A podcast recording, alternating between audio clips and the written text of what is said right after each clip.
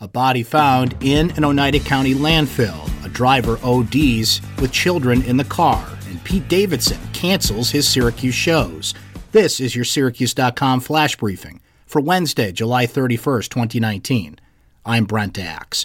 A body found in an Oneida County landfill Tuesday has been identified as Carrie Lee D'Avolio, a missing mother of three from Rome. Her husband, Jason D'Avolio, has been charged with concealment of a human corpse, according to Rome police. A driver had two children in his car Monday when he overdosed on heroin and crashed into a guardrail on Interstate 81. Timothy Guia, 37 of Oswego, has been charged with driving while intoxicated and violating Leandra's law.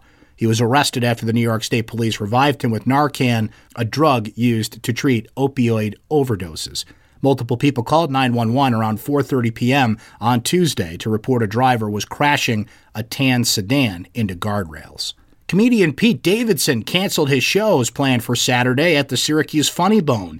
Davidson canceled the two shows due to unforeseen circumstances, according to Lori Radney, the manager of the Syracuse Funny Bone located at Destiny USA. The shows were announced earlier this month, despite the fact that Davidson made repeated disparaging remarks about Syracuse in an interview with Variety published earlier this year. Another late Syracuse Mets rally was overshadowed by the Scranton Wilkes-Barre Rail Riders as the Mets lost to the Rail Riders 6 3 Tuesday afternoon at PNC Field. Syracuse is now 53 53 and 55 on the season. Another humid day in store for central New York. Not quite as bad as the past couple of days, but another thunderstorm is possible with a high of about 83 degrees. That's your Syracuse.com flash briefing for Wednesday, July 31st, 2019. I'm Brent Axe. Have a great day, everyone.